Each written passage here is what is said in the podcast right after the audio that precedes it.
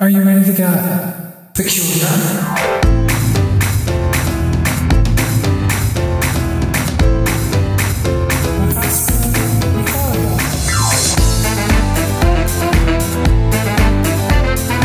Yokoso Nakamotomo. This is Okashina Podcast Anime with Friends. I am your host, Sabrina Ray, and here with me, as always, is my childhood chum, Don. Don, do you like the word chum? it really comes to mind as um, some sort of fish food. Yeah, it's uh, like ground to- up, like fish bits that are all bloody Fish fodder. and used to allure in sharks. So glad that that is how you think of me.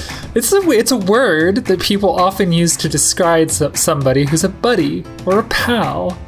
But I'm wondering why they use that particular word. I'm pretty sure that those two meanings were not uh, synonymous, or, and I, I I would guess that the chum, the source of the word chum, is not related to the source of the word for the chopped up bits of leftover fish that is used to lure sharks or other predators. Well, that's how I think of you. So, So it really is a, a serendipitous crossover, huh? how are you today? It's a very exciting day. We finally got to the finale of Keep Your Hands Off Eizouken. I, I am sad to see it go, but uh, I was thrilled to watch these last two episodes. Very cool. And how is life going for you? Anything exciting? Uh, today was the first snow that I've seen all season. It was also very rainy and kind of drab, but I have the next three days off, plus the weekend, so I'm very Right, we're recording this on the eve of Thanksgiving, which is a very different holiday this year in America. Um, I invited my parents out about four months ago to come to celebrate Thanksgiving with us. I was going to make a big turkey and do the whole thing, which I normally don't do because a turkey is a lot of meat and it's not the quality of meat that I, that I prefer. It's it's a little dry for me. Um, I much prefer stuffing over the actual turkey, although I do like the crispy turkey skin when people do it right. Um, but my parents denied that request, and it's probably for the best now that I look at it because we are in another huge wave of COVID over here in New Jersey, in lovely New Jersey. Yeah, you're not alone. I would say uh, it is good that they did not travel because I don't think anybody should be traveling. I don't right think now. so either. But I am also sadly not seeing my family. But I will be celebrating here with um, some close local friends who are the only people inside my COVID bubble. That's so great. Um, the people who are inside my COVID bubble have other plans this time, so I'm going to make like a lot of turkey, and then I'm going to like divide it up into Thanksgiving sandwiches with the canned cranberry slices and the um, and the stuffing on top of the turkey, with a little bit of mayonnaise and uh, some gravy on top of that. So it should be really good. we just started brining our turkey tonight, which we find is the easiest way to to avoid any dryness. Do you do a dry brine or do you do a wet brine? wet brine? Okay.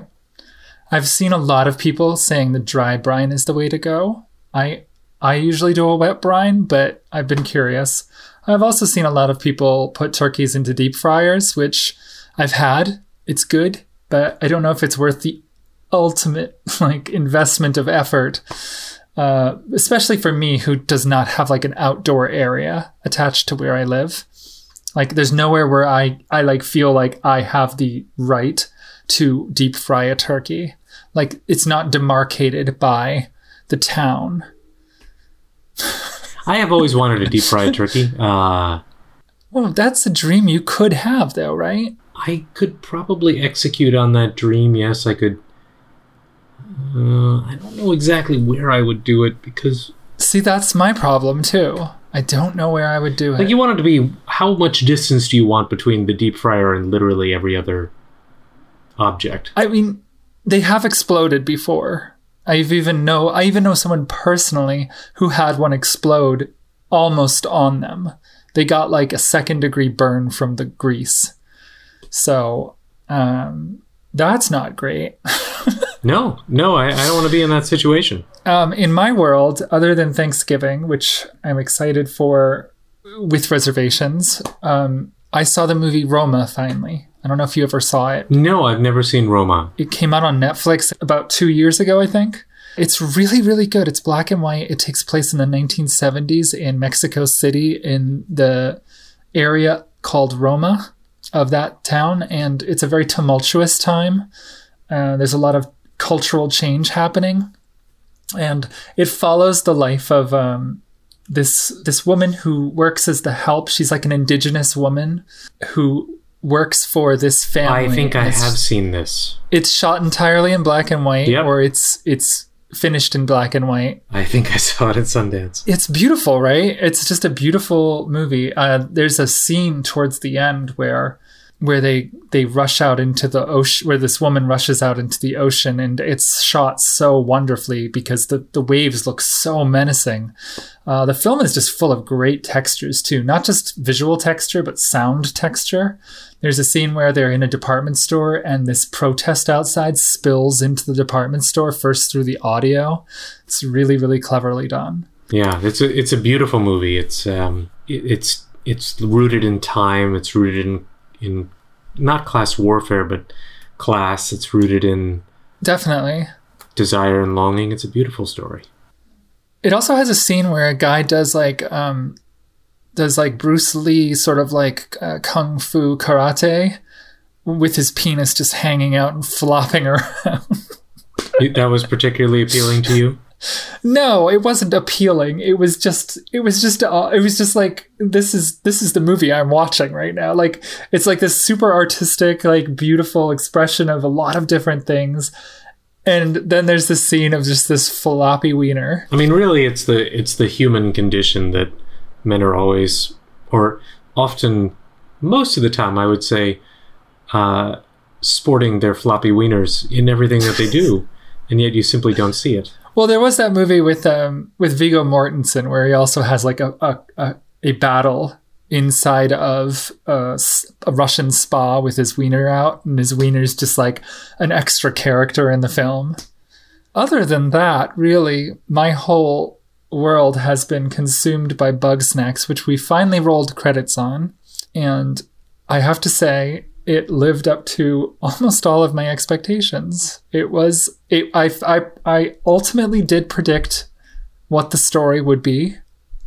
Um, and I was not disappointed with how far and intense and wild it got uh, for a game that my daughter and I played together. It was cool. Assassin's Creed, the new one, I'm also playing, and that is mm, so good.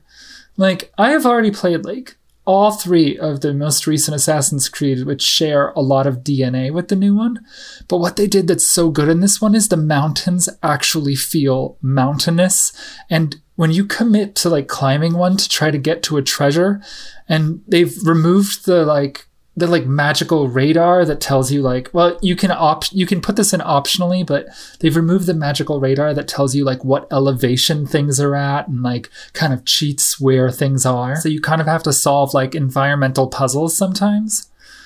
And wow um committing to climbing a mountain to get that kind of like little treasure that you see like a little blip of sometimes you'll be like you'll be like an hour up and down the mountain only to find this vast crevice that you then also have to climb down but then you can get stuck or you'll like see like a part that you slide down and there'll be like a little branch off to the side and you're like oh my god if i jump now i can catch that branch and you do and then you find a little cave and it's so much better than something like um, there was a game called Assassin's Creed Odyssey that came before this one, which took place in ancient Greece. This one takes place during the time of Vikings.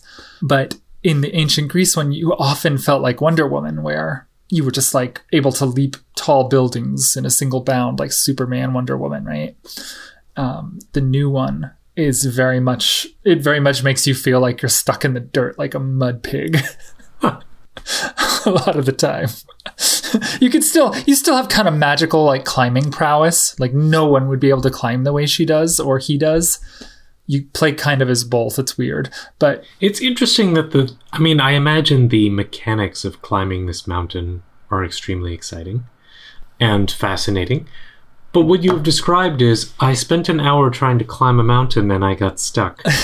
I have to say, not sure that that had the desired impact that you were looking for. Um, Oh. I would. It's amazing how little time I seem to have nowadays for games. I- I'm looking forward to reclaiming some of my time. I'll be honest. Well, I think that you deserve it. You certainly dedicated a lot of your life to not playing games. True. Um, but at some point, I think I will cash in on that particular activity. We'll see. In the sense that one day I may just wake up and be like, "Oh, I'm not going to work anymore. Working is overrated, passe." You've been you've been watching from the sidelines. Is there anything that you're like that you would be like dying to play? I honest, you know, that's an excellent question because I, I haven't shelled out for any of the new platforms. I so I haven't been caught up in the buzz or that sort of activity. I am interested in going back. Like I haven't even ever played like Undertale. That's fascinating. The last two games that I played were both computer games: Doom, the Doom Eternal, uh, Divinity. 2 Original Sin. I think that was the name. It was, Did you ever clear that? I remember you were playing with someone. I was playing with someone, and we did peter out. Um, in that I have not yet completed the game, although I think we both want to. Um, but I've I just haven't had the the bandwidth to do it. Um, and I I mean, there's no reason that I won't. So we'll see what's going on. I would definitely recommend for you uh, Dark Souls. I think that that's an interesting evolution of sort of like the dungeon crawl kind of game. It reminds me a bit of like what I've experienced of Dungeons and Dragons in a way, and that like it feels like the the like the world is not dynamic. It's like a board, and you're like moving a piece around, but it's still like an action game and you still have to perform and it's incredibly difficult but the reward for doing so and the way that you sort of muscle memory force your way through the game reminds me very much of like um, sort of like scenarios that are just set in stone and, and the characters don't even move unless you get close enough so you can like trigger them with like distant attacks like arrow attacks and stuff. It's very interesting. I mean, I I've heard about the how legendarily difficult the game is, and I don't know that that holds a lot of appeal right now. It's amazing. you just have to try it, I think. Oh, fair and enough. then see what what comes of it because some people think they're super difficult and some people find ways to make them easier like um, it's a very the first game dark souls it's not the first really Demon's Souls is the first but dark souls is um, it's a shield game so a lot of the game is like carrying a, a shield and like parrying and or like taking blows and then striking after you take a blow and you have to sort of like creep and crawl through the levels rather than just like burst through especially your first time i mean it depends how you want to play you can play it either way but anyway let's talk about Eizouken Let's do it. um, so this is the last two episodes of the series one. We I don't know whether it's the series finale or not. Um, probably our coverage of the series will end here. Um, because it's a nice ending, I think. It's not super exciting for an ending. It doesn't really, in my opinion, wrap up anything except the, the immediate story they're telling. So this is um this is interesting that this is the tack you take because I disagree. I felt it did like I guess what loose ends do you feel needed to be wrapped up? Like I feel Eizouken has been fairly narrow in its in its scope. As you said, as you said previously, um, there have been three arcs, and this is the end of the third arc. Mhm. But it's not a graduation. It's not. Um, it's not a moment of uh, realization like you might expect. Uh, it's just the culmination of all of the previous stories in a way that, uh, at the very least, pushes them forward more but it's not an end destination. And if the series as a manga continues after this, I have not looked into it, um, and I have not followed up with um, any news of whether or not they're going to make more. I don't know if it's if it if they have an end goal like getting them out of high school there's a couple of them, thoughts that come to uh, mind. when you- into the industry itself. I, I mean, know. do we need? This isn't, mhm. but this Um, isn't even the end of their high school career, maybe not. As far as we know. I feel like the first episodes, the first four episodes, were much more um, informative as to how animation is made. And then as we graduated more, we saw as well sort of the producer side, the challenges that you face there. I felt like in this last uh, four episode arc, we've had less of that. We've had some of it. There's been increasing complexity. It, it, I think this one sort of broached up upon well what when you are trying to make a product that that fits with its environment you know what are the things you need to consider there and especially in these last two episodes where they talk about look everything is timed and synced up with a certain date we don't have the flexibility to maneuver around issues that arise um, we don't you know we've we've committed because there's a Right. there's a lot of moving parts and there's no way to escape those moving parts um, and so these lessons are still there. I do feel that as they have, as the informational arc has branched away from the actual creation of anime or of, of the animation itself, that that has been slightly less compelling. I think they've been fair in saying that these are still important elements of the story, and so their coverage of them is appropriate and still interesting. But it's not as interesting as sort of the challenges that they originally set up and sort of the the making of animation. And I, I also loved, you know, in the second arc when we were talking about uh, Mizuki's grandmother and the throwing of the Mizusaki. water. Mizusaki, thank you.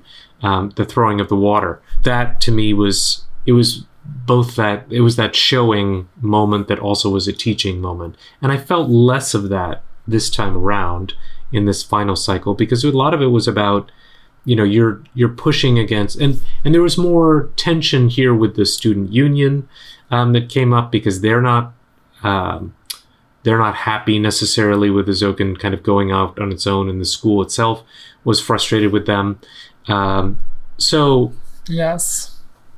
to me it's not clear I, i'm not sure that i feel the need for there to be more Eizouken in the sense that they've taught us a lot of what they set out to tell us and i thought they did it smartly and and intelligently but i also felt like well we don't i don't feel compelled necessarily for this to go on for the sake of going on right like i felt it was fairly tight and Right. it came together well and i felt that if this were the last of it that would be satisfactory Yeah. Um. So I I agree with what you're saying, but I also think that you are saying that you were slightly uh, disappointed in this last arc, in just that it just was not as compelling content wise, and therefore the ending is also not as compelling. Even though yes, it does sort of take all of the lessons and all the things we've learned about animation and sort of put them up on the screen and show us how far the girls have come and um, the theme that it's all based around is coexistence, which ends up being the key word to unlocking this mystery enemy that Asakusa has struggled with for three episodes. And it ends up being a story between the Kappa, which we could kind of see foreshadowed a couple times, you know, having just come off of Sarazanmai, which is such what a, strange what coincidence. a uh, serendipitous if you will connection This is yeah Welcome to the Kappa Show, where we just say Kappa, Kappa, Kappa, Kappa, Kappa. In fact, we just watched uh, One Piece, and in the Wano Kuni arc, they introduced. Kawamatsu, the Kappa. it's raining kappa We've learned, you're right, we've learned what we're going to learn about anime without actually becoming animators and working in the industry. Um, and the introductory parts were the compelling, really like um, big, big ticket items, sort of, of how animation comes together. That's like the Disney tour that we talked about. Like, like that's like the MGM Studios tour where like you get to see Rapunzel being put together or whatever. And like they have like um people at storyboards and people at like uh in front of their animation workstations like working maybe. uh and you're like just all gawking at them through like plexiglass windows, right? That we've seen that level And that's as much as like a layman or woman is able to understand about this stuff. And over the last four episodes, especially with these final two, the sort of like struggles and trials that they go through are a little less relatable, a little bit less um, interesting from the standpoint of uh, learning something new or getting sort of a history lesson. Now we're down to like nitty gritty stuff. Like um, these two episodes are very much about Asakusa figuring out what the story is. And it comes back to an idea that they've been suggesting for most of the show's run that, that they needed to play. But that also rang a bit false in that Asakusa, as far as what the show has presented to us, seems to have been playing this whole time. And I don't know whether it was Kanamori that was the part that was missing from her play. Like when the three of them start like kind of riffing off of each other is when this idea is born.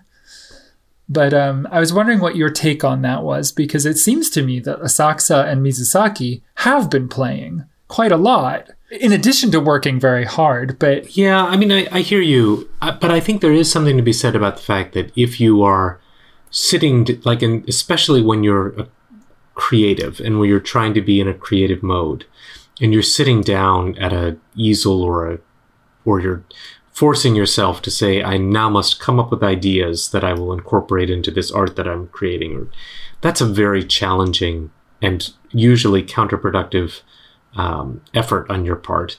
You can't, it's hard to force ideas to come, um, which is why artists are seen as uh, the the work ethic associated with artists is, takes a blow because often it's difficult to have ideas just flow from you sitting in front of a, a screen or an easel or whatever it might happen to be. Um, I and I, the thing that I found most challenging about this arc is that how much of the ideas were dependent upon um, Asakusa's vision, and they had progressed quite far without finalizing that vision. And I guess that works. Right. And here is where there's a breakdown. Like, well, that might work for the Eizouken, but I don't feel like it would work for a a larger organization, which has to do like the more coordination you have to do, the more moving parts there are to fit together, the more the story has to be locked down. And I also was kind of like, look, it's one thing to start from the idea I'm going to have a, a, these spaceships battling at each other, these UFOs shooting at each other, um, and say that's the cool set piece. It's a whole other thing to be like, all right, let's design and build that scene before we have a story into which it connects.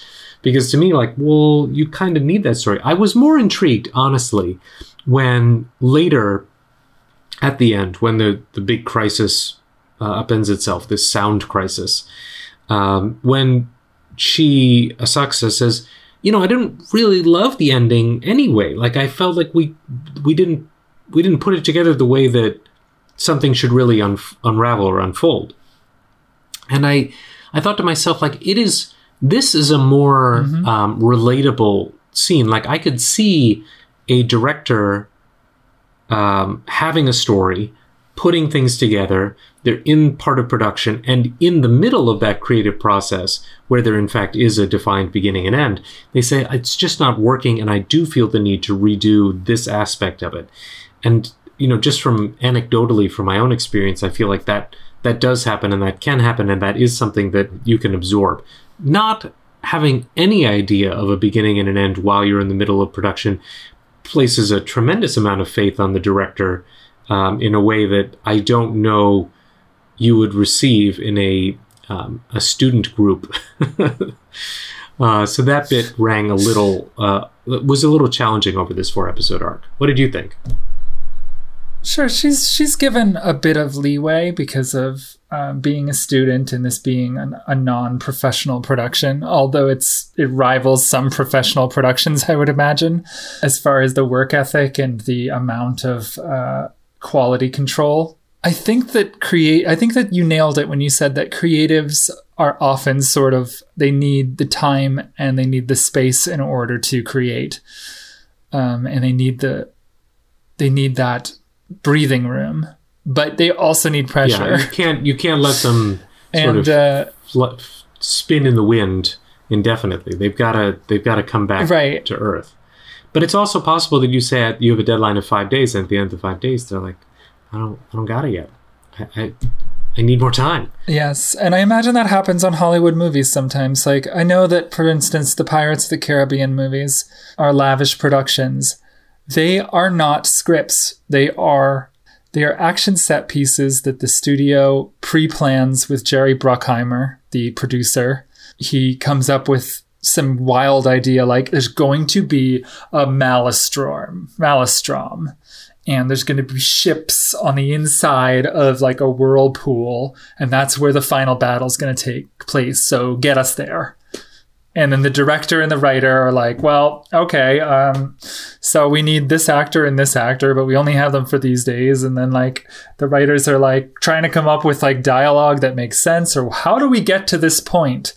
But like sometimes movies are assembled that way, especially on this like new Hollywood era that we're living in where everything is a tentpole blockbuster. I mean, honestly, it sounds like the quote unquote agile approach that we incorporated at work recently, which is all about, you know, you don't have to have the thing fully locked down before you go into a design phase.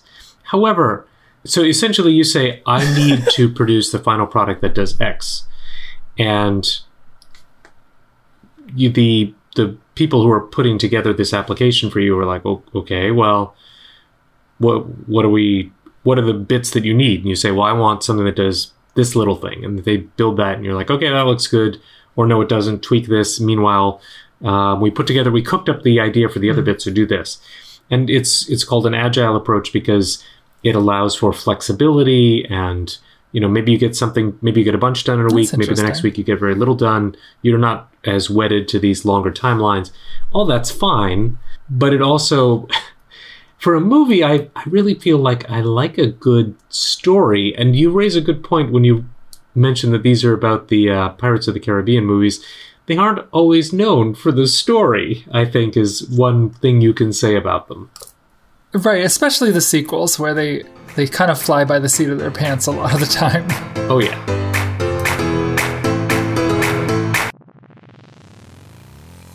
I'm Cam, I'm Jory, and we're the hosts of CWFP. the Casual Wrestling Fan Podcast, your weekly universe friendly alternative for WWE wrestling recaps, discussion, and riffs from two friends who just love wrestling. And occasionally also New Japan, Impact, and All Elite thoughts as well. If you're tired of Marks constantly booing a product they regularly support and pay for, you can find us hosted on the Orange Groves Network or through your preferred podcasting app. Wait, why won't The Undertaker stop booing the company? Hey Jory, have you ever watched the anime called One Piece? Yeah, Joe, I watch for our podcast that we do. What? You know, we are watching One Piece. I started watching it so you could rewatch it, and then we talk about it sometimes. I, I have I have no idea what you're talking about. Well, we don't do it super frequently, once a month at best. Did, did you forget? We analyze the story and discuss the show's themes, characters, compare it to other media, and how it provides an allegory for real life politics and events. I I must have forgotten. What? Where can I listen to remind myself? You can listen at the Orange Groves Podcast Network or search for We Are Watching One Piece in your favorite podcast app. What's a podcast?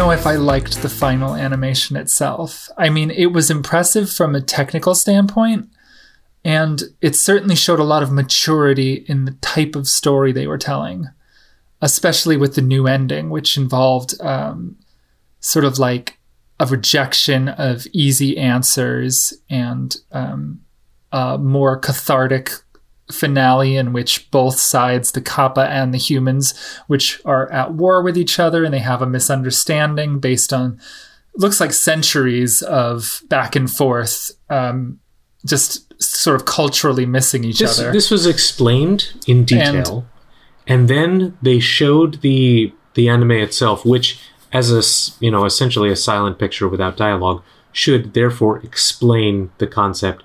And I will be honest, I still didn't fully understand it. Uh, yeah. And Yeah, I would say that's true. And I would also say, like, they had voice actors doing what? I, I got nothing. I got nothing for you there. And I, so I agree with you.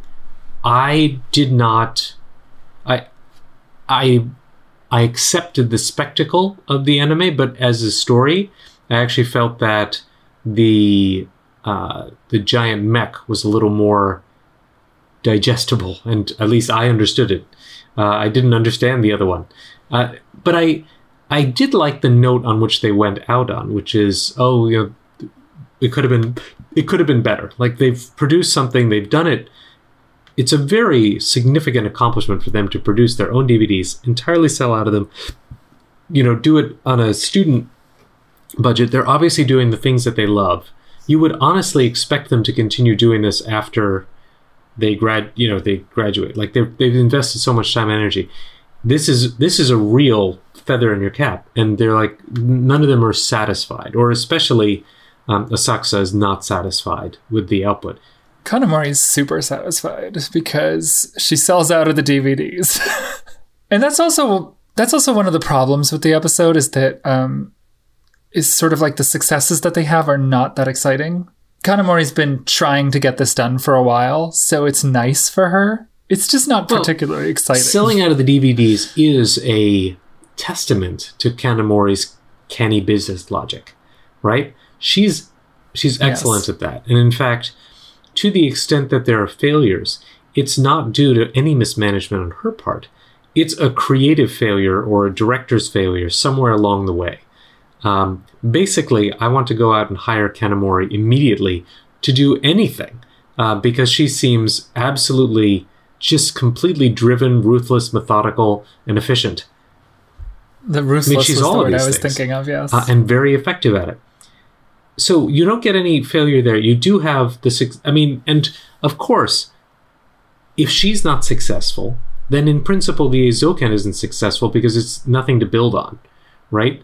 So even if they produce a substandard product, which was not the implication here, the implication was the final product was still good, just not as good as it could have been. Mizusaki and Kanamori were both happy with the results, but they knew that Asakusa, who had fallen asleep during the screening that they had after, you know, a pretty intense An uh, all-nighter. final right? run up to their, yeah, another all nighter. Which we found out, by the way, that the beard, the beard advisor, the teacher advisor, has had to be there all the times that they've been And at he's the like, school. and I never get a day off. I actually love that little scene where they're like, "Hey, what what is he doing here? There's a bear," and then he's like, "Yeah, I have to be here all the time that you're here," and he's so blasé about it, so sort of Deus ex machina, in the sense of like, if I wasn't here, this entire thing would have been a total flop. There's nothing you could have, you know, you would have been shut down. But I'm here playing video games, and that's Yeah. and that's where they, of course, they also get the inspiration on you need more play. So, in fact, he is an ex- Right. He Yep. he had every he's system. extraordinarily successful as a uh, as an advisor. Yeah. Yeah, he did his job. He he observed their process and uh, made sure that that uh, that that that red that piece of red tape Would never be held against them. They they would never be held back by an absence of a of an instructor or a, a monitor. Yeah. it's something nice that there was someone who was taken for granted this whole time. I don't know what I was trying to say, but I, I do want to go back to uh, the point which I was making, which was that Asakusa herself, as the director, does take ownership of the product. And although Mizusaki is happy with how all of the elements came together for their piece, it's Asakusa who ultimately probably sees the flaws more so in the storytelling and um, and some Well, I also feel like had to be directors are always going to struggle in that particular aspect because when you have a vision in your head and you're trying to align limited resources, time, and materials and skills to achieve that vision, it's almost always going to fall short, even if it's a magnificent product that gets produced. Um, I was curious as to, I mean, Mizusaki, I agree, seems happy. Um, but you know, she has to do particular vignettes, and she is ultimately in creative control of those particular vignettes, and they therefore they are accomplished. Although she is also the one who has the biggest upset when the the sound bite does not align with the the film. Oh, she's devastated. Absolutely. Rocked to her core. And I, I just want to set the audience up for this if they don't remember. It's the cliffhanger of episode 11, in which the whole project has finally come together. They seem to have just enough time to get it out to the DVD pressers to make the, the DVDs they're going to need to sell at Comet A, the Comic Con like convention that they're going to be selling these DVDs at. And they go to listen to the soundtrack, which I guess they they hadn't added yet, which was supposed to be the final step because they had a demo, and so they knew the timing of how the soundtrack was going to work with the film. But when they got the final, it turned out that the person had gotten this inspiration at the last minute of a completely different scenario um, and come up with something very somber and uh, a little sad, which didn't really go with the whole like everybody has a dance party at the end of the big UFO battle finale that Mizusaki had worked so hard on. Although I was not super impressed with that animation either. no, I, I was I was very unimpressed with that. The I I also felt like this crisis was a bit artificial and as a result, like it was a very um, shot out of the blue that mistake that got made, and it just doesn't seem. First of all, while it may have been on Asakusa's to identify and recognize this particular issue, yes, because she had two weeks' notice, right? But she failed to It- even listen. Yeah, it feels like something Kanamori would have checked on. You know, to be honest, like Kanamori is always doing the checking. She's always um, making sure that people are talking to other people. I just feel like Kanamori wouldn't let this slip through the cracks. And then also, maybe, maybe. Kanamori is the one who is tasked with finding the solution to getting the DVDs reprinted because now they won't be able to get them at this one vendor. And she does it basically seamlessly. Uh, you never. seamlessly with a circular saw. Yeah.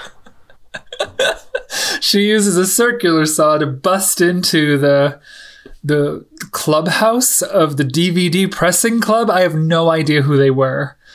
Yeah. Speaking was, of things I don't understand, there's a whole scene where Asakusa sees a bunch of weirdo German students with like face paint on. Though I assume that was the German club that was out jogging on a su- Saturday.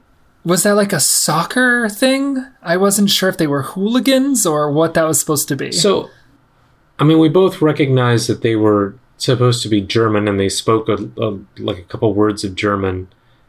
But I agree, I have no idea what their purpose was. And I. That that was very confusing. I think it. What? Why was? Why was Kanamori? Why was um Asakusa out just sort of roaming around in storm drains?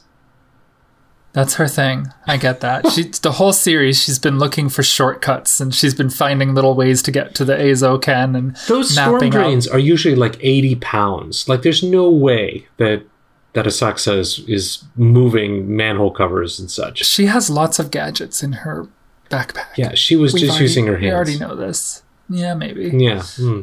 She's she looks she looks like she could move some stuff. She's I- pretty I, strong looking. I don't know. Uh, Tough outdoorsy type, I would say. Anyway, I think I've gotten away from it again. People are like, "Come on, Brie, you're not pulling this together today." I just I I felt as if we had sort of a manufactured crisis. yeah, The certain problems like how are we going to get the DVDs pressed were solved too quickly and I I was sort of I was okay with the with Asakusa being like, look, this actually works because I wasn't happy with the ending anyway. I thought that was sort of an interesting cover, but I just felt like the crisis itself just was surprising in the way that it came out of the blue. I guess maybe if there'd been more foreshadowing in an episode earlier where she talks about sounders, I don't know. It just felt like it really was dropped on us at the end of episode 11 to manufacture a crisis for us to have to deal with. Yeah, it was. And I think that that's indicative of how this process sometimes goes when you realize you didn't you didn't like this happens all the time on Hollywood movies again. Like think about all the times that they do reshoots. They do reshoots and they have to like bring the actors back. Remember Justice League? I know that Justice League is like doing a Zack Snyder cut on HBO. It's like 4 hours long, but the original Justice League, they brought in uh, Joss Whedon to fill in for Zack Snyder after he was either let go or left due to a family emergency. It's unclear whether which of those is is uh, Is the true story. is the well, they're both true, but which of those was the real reason that they moved the way they did? Okay. Anyway, Joss Whedon was brought in. He's known for the Avengers. Zack Snyder had, until that point, guided the DC brand almost entirely, with uh, Christopher Nolan uh, sort of like as executive producer. And so they had a very dark, sort of like uh, more mature, quote unquote, uh, look to the films. And Joss Whedon brought the characters back, and he brought Henry Cavill back. And Henry Cavill was shooting Mission Impossible 5 or 6, maybe it was 6, Fallout. And he was one of the main villains. And he had a mustache, and they digitally removed it for the reshoots. Like, things like this do happen. And you need to be able to come up with a solution that, that works. A digital, like, smoothed face on one of your actors is not a great it, it looked terrible. Like Justice League was not a great movie, but that was an especially awful decision. I'm just I'm just wondering like what where does it cross your mind to be like we've got the money just erase the mustache like no it's it would be easier I mean yeah gosh darn I'm sure now they're like, we should have done this differently, or maybe if we had done this differently, uh, we would have had a hit movie or whatever. But also, before COVID 19 and all of the pandemic and stuff shut down production on a lot of these things, there was like a very tight schedule as far as releases go. Like, they were like, like think about how far out Marvel plots their films. oh yeah I mean Or, you like, can DC you can take a look and see oh what, what's what's going to come out in 2023 right Yeah, exactly. So like there is enormous pressure on that machine to deliver the results and to suddenly not be able to get your biggest property into theaters. Like Justice League was supposed to be huge. It had Batman. Wonder Woman was just coming off of a successful setup film. Like it was supposed to be gigantic and it just wasn't. Yep, it And- was a disaster. I would, you know, you raise an interesting point, and I feel like COVID is definitely going to irrevocably impact the film industry. And I think I recall you saying something like you're looking forward to going back in the theater. But I'll be honest, I'm not sure I will ever need to do so. Now, I wasn't a big theater goer to begin with, and now, as we've talked about my gigantic 77 inch TV, it's quite possible that perhaps I will never need to.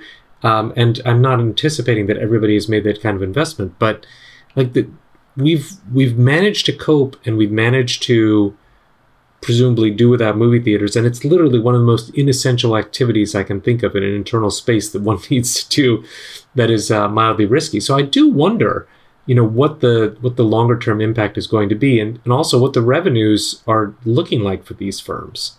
I don't know. It's interesting because for a long time, movies have been, as I said, been on a slow and steady path towards only blockbusters succeeding.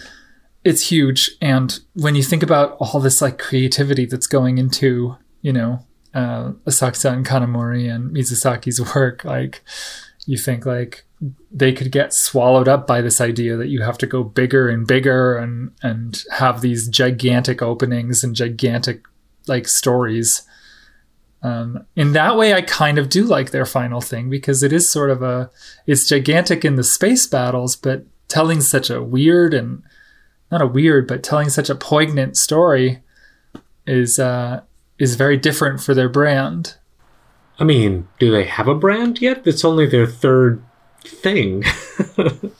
Yes, but look at look at the uh, artists we did. Um, look at Makoto Shinkai's previous films. They're all sort of like establishing his brand. Um, the Garden of Words, um, other films. I can't I was remember the other say, ones. you, you, the only Shinkai movies I have seen are the ones I've seen uh, with you, dear Brie. But I, I would say that feature length film, or even a hour long film, can establish a brand. Um, two five minute shorts seems a little a little bit stretching it. But they all do have very similar like DNA in them. They all have a very I if you were to watch all three of those shorts back to back, you would say they're from the same sort of think tank mind. So, I, I wonder. I'm curious as to whether you think the characters have grown and changed over this time. as people involved in the creation of anime, I think that they have grown demonstrably and significantly. They've gone from stumbling in the dark to having a, a pipeline, an established procedure to how these things are created, and the ways and efficient ways to uh, operate with not just within themselves, but with others um, and to build something, uh, to delegate, to to express the, the proper ways to express themselves, to get their ideas not only understood but uh, executed at the highest level. Um, in in all those ways, they've grown, but have they grown as characters and people, personality wise? Um, maybe a little bit of Asakusa like we've like here's an interesting place to bring up um, episode 11's big flashback which shows the initial meeting between Asakusa and Kanamori. And I didn't want to short shrift this. It comes at a key moment when she's sort of contemplating this idea of coexistence. And she looks back on when she first met Kanamori and it was in a gym class, and Asakusa was not nearly as developed as a person. Um, she was much more um, insular in all of her idiosyncrasies. You know, she saw herself as someone who wanted a friend, but was unable to make that step forward towards getting one. And yet she was also sort of like withdrawing constantly. She was afraid of big crowds. That's something we saw at the beginning of the series. So if you say that she's grown, she's definitely grown in that way too, because we've seen her now with big crowds. And although she's still not fully embracing it, I mean, she's operating within those, within that realm. And it's not, uh, she's not a detriment to it. She's not stalling anything. Like she's, she's functioning. She's fully functioning Although within that. I would say when they were selling the DVDs, she did have a moment where she sat there and said, "I wasn't ready for this." Uh, She is super, super tired too. yeah, I mean, And she ends up sleeping, basically withdrawing under the table. what's the her chair. longest you have ever been awake? Oh my god, maybe. I would say with a 15 minute power nap in between, 31 hours. And that's it. I crashed and I think I made around thirty-six or so, and it it sucked. it does suck.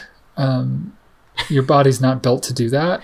I did it in college, and I don't. Yeah, I don't. Rec- and for anyone listening, if if this is your, it's unlikely that you um, are so young to have never done your own your own all nighter. But don't don't do that. That's not good for you. It's really not, and I don't think I don't know if the work I did was great at that point. But the flashback is interesting too because it also um, Kanamori is immediately she immediately pegs who Asakusa is. She's like, "Hey, that girl over there who wants a friend." Yeah.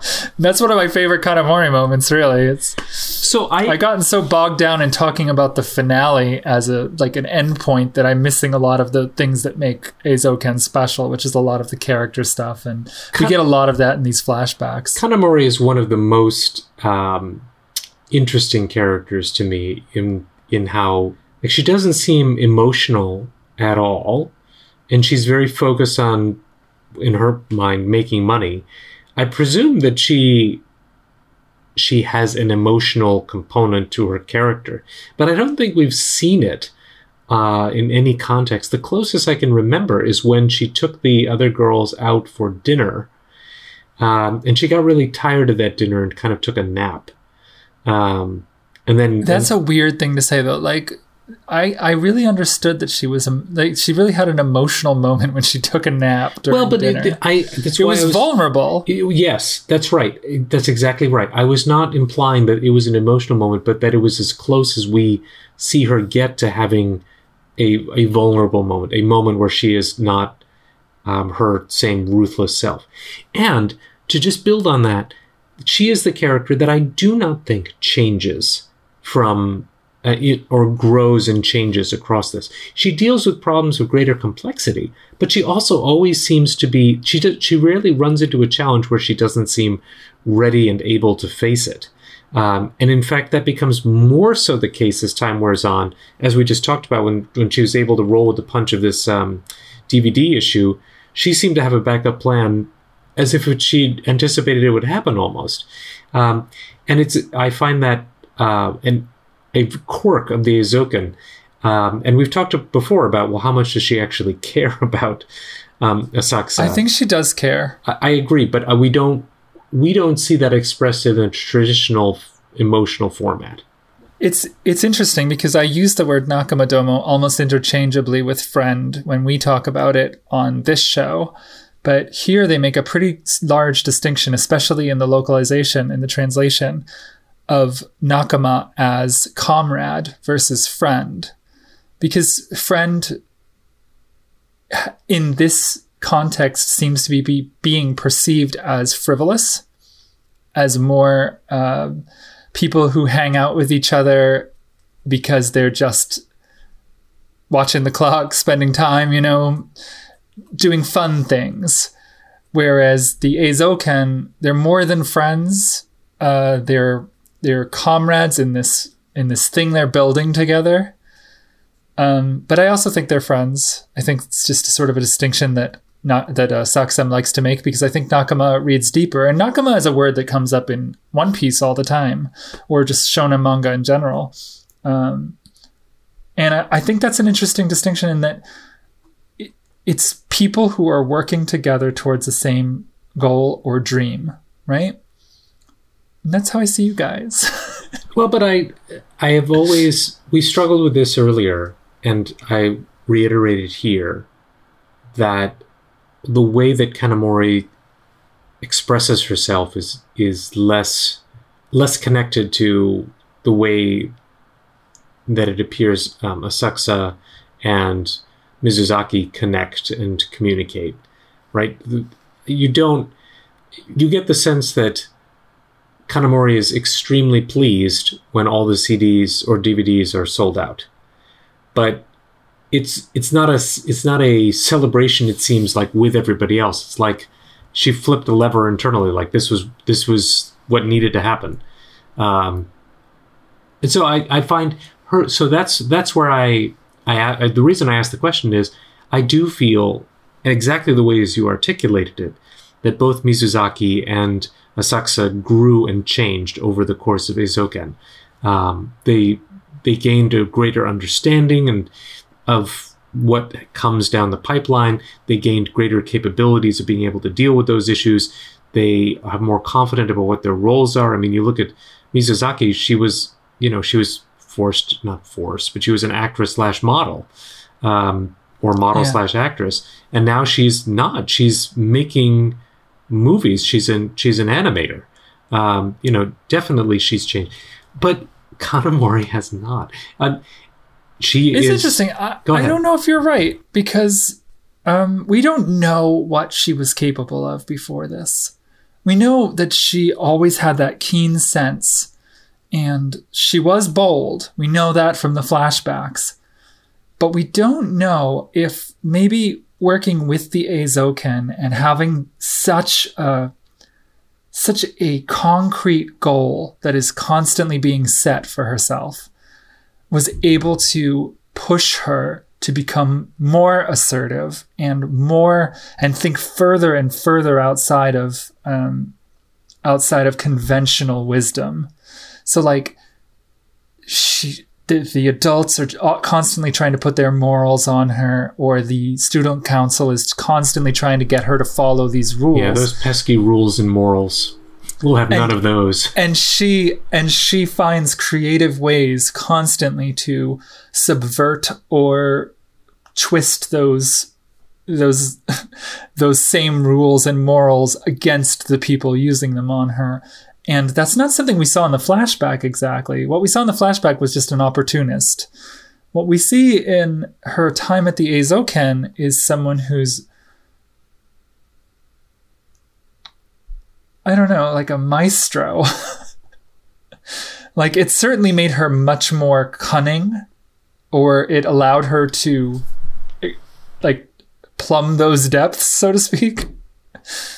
So I don't know. And I also think her heart grew a little bit as well because being part of it seems to have at least ingratiated herself. I mean, when we see her in the flashback with Asakusa when they first met and basically she lays it out that they're not friends and that they just basically have some kind of copacetic relationship. What is it called when uh, like a bird when no when a bird cleans like a, a hippo's mouth? Uh, they've described their relationship as mutually beneficial, um, even at that early stage where, you know, Asakusa and Kanamori, who make a very fun pair. They're sort of the Laurel and Hardy, but not really. I mean, it's not like I- she's not Asakusa's not like r- round or anything, but she's shorter and No, stouter, I, I, I got you. I and got you. Kanamori I, is towering and im- and impressive. somewhat lanky, a bit cadaverous. Yeah, lanky. Cadaverous. That's a terrible word. It is, but I I actually used it intentionally. I feel like she is a bit um, uh, a bit gaunt. Yeah, yeah, she is, and it's intentional. And and we actually see her relative, whether it's her sister or her mother, I'm not entirely certain, but she pops in, and it's a very non-emotional exchange of Yeah, of words and actions.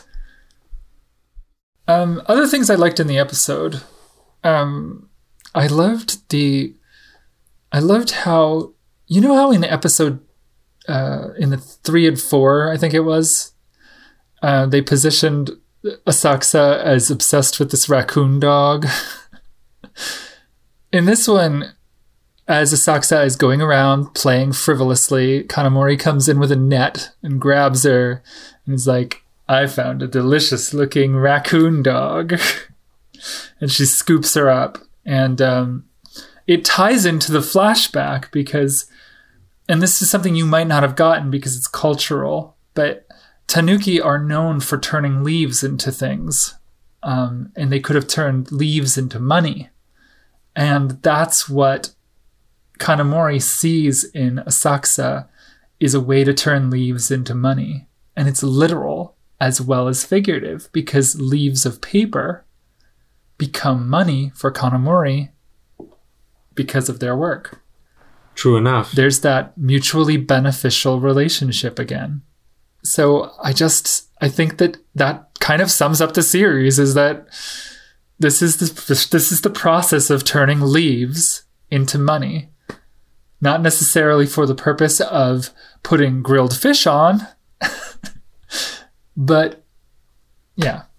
So we come to the end here. Am I sad that Eizouken is over?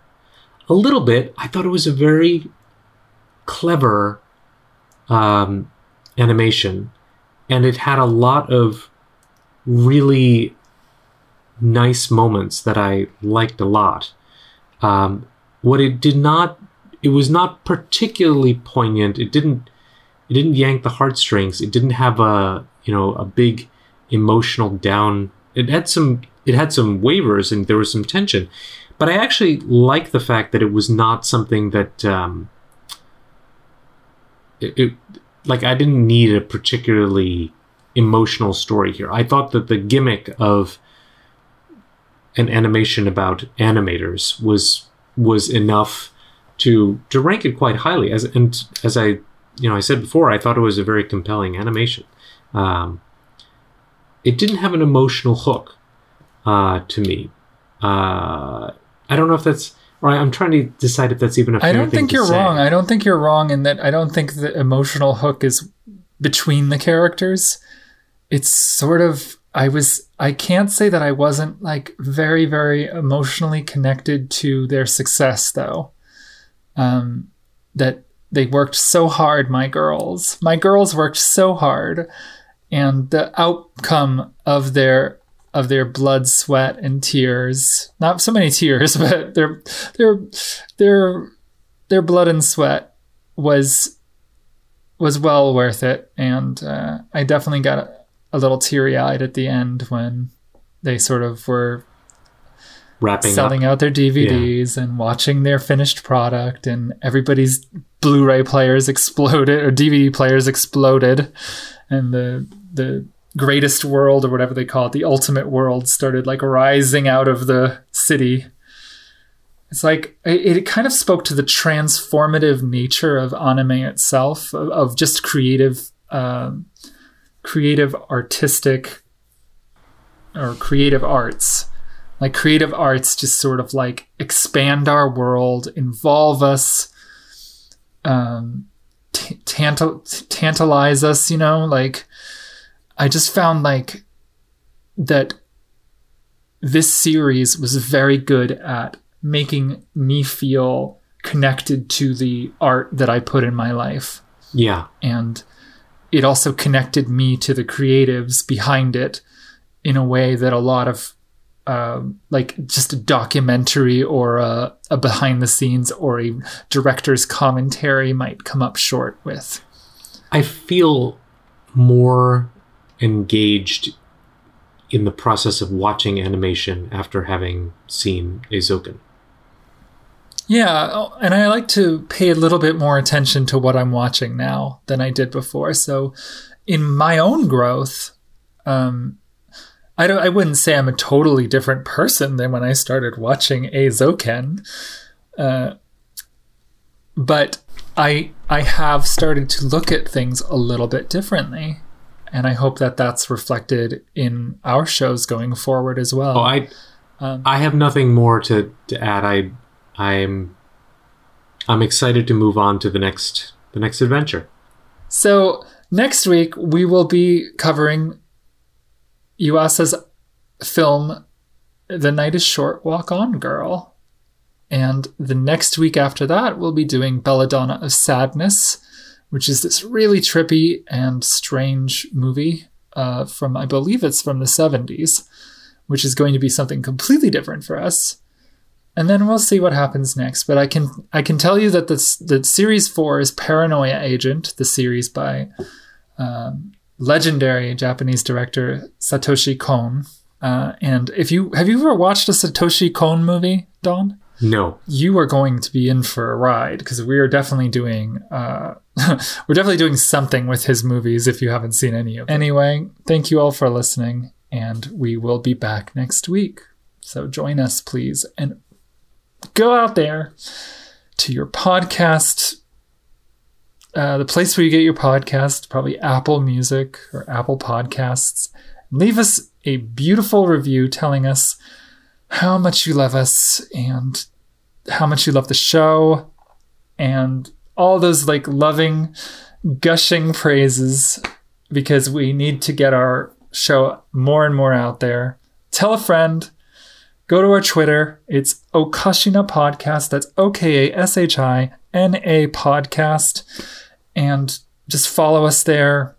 We are constantly coming up with goofy and clever ways to promote the show And that's the best place to get news about what we're doing next and to share with us what you thought of us or what you want to see on the show. I mean, not see, but listen, hear on the show. I always say that, you know, because Don and I are always doing this over Zoom. So I'm seeing him at the time. So I'm thinking other people are looking at me. And also constantly just looking at myself like, hey, kind of fabulous looking. Zoom does that to you, yes. I'm flipping my hair right now. Oh, I flipped my headphones out. Oh, I wish you could all be here to see that. Yeah, it's uh, very, very cool. So anyway, oh, kashku iko. I was gonna say Okashikoi Koyo, but you beat me to it. Oh, you want to say it again? Oh, Okashikoi Koyo! Oh yo, there it is. you guys came for it, and that was it. We delivered.